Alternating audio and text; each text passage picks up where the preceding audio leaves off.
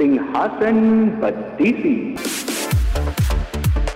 सिंहासन बत्तीसी। सत्रहवीं पुतली, विद्यावती। विक्रमादित्य की परोपकार तथा त्याग की भावना। महाराजा विक्रमादित्य की प्रजा को कोई कमी नहीं थी।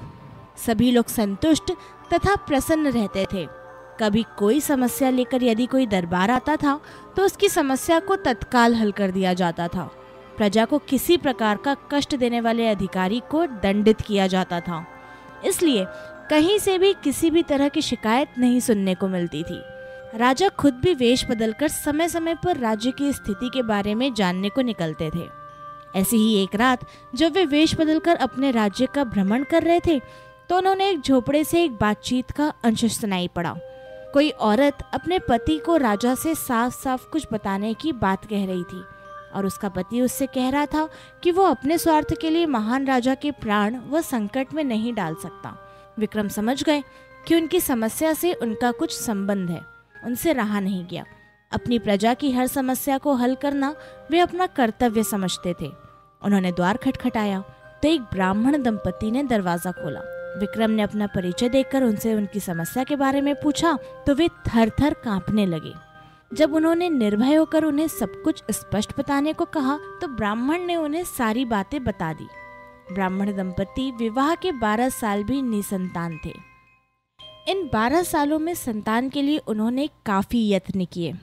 व्रत, उपवास, धर्म, कर्म, पूजा, पाठ, हर तरह की चेष्टा की, पर कोई फ़ायदा नहीं हुआ। ब्राह्मणी ने एक सपना देखा। स्वप्न में एक देवी ने आकर उसे बताया कि तीस कोस की दूरी पर पूर्व दिशा में एक घना जंगल है। वहाँ कुछ साधु सन्यासी शिव की स्तुति कर रहे हैं। शिव को प्रसन्न करने के लिए हवन कुंड में अपने अंग काट कर डाल रहे हैं। अगर उन्हीं की तरह राजा विक्रमादित्य उस हवन कुंड में अपने अंग काट कर फेंके तो शिव प्रसन्न होकर उनसे उनकी इच्छित चीज़ मांगने को कहेंगे।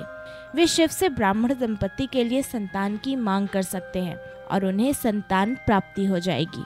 विक्रम ने यह सुनकर उन्हें आश्वासन दिया कि वे कार्य अवश्य करेंगे। रास्ते में उन्होंने बेतालों को स्मरण कर बुलाया तथा उस हवन स्थल तक पहुँचा देने को कहा।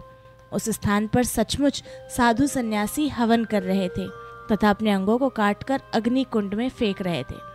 विक्रम भी एक तरफ़ बैठ गए और उन्हीं की तरह अपने अंग काटकर अग्नि को अर्पित करने लगे। जब विक्रम सहित वे सारे जलकर राख हो गए तो एक शिवगण वहाँ पहुँचा, तथा उसने सारे तपस्वियों को अमृत डालकर ज़िंदा किया। मगर भूल से विक्रम को छोड़ दिया। सारे तपस्वी ज़िंदा हुए तो उन्होंने राख हुए विक्रम को देखा।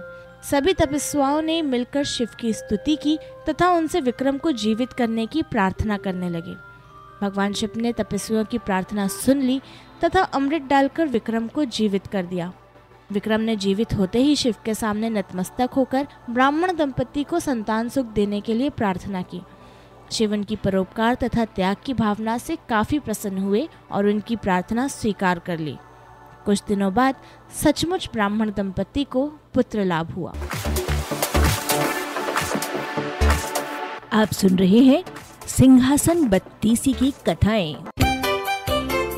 अरबा की प्रस्तुति।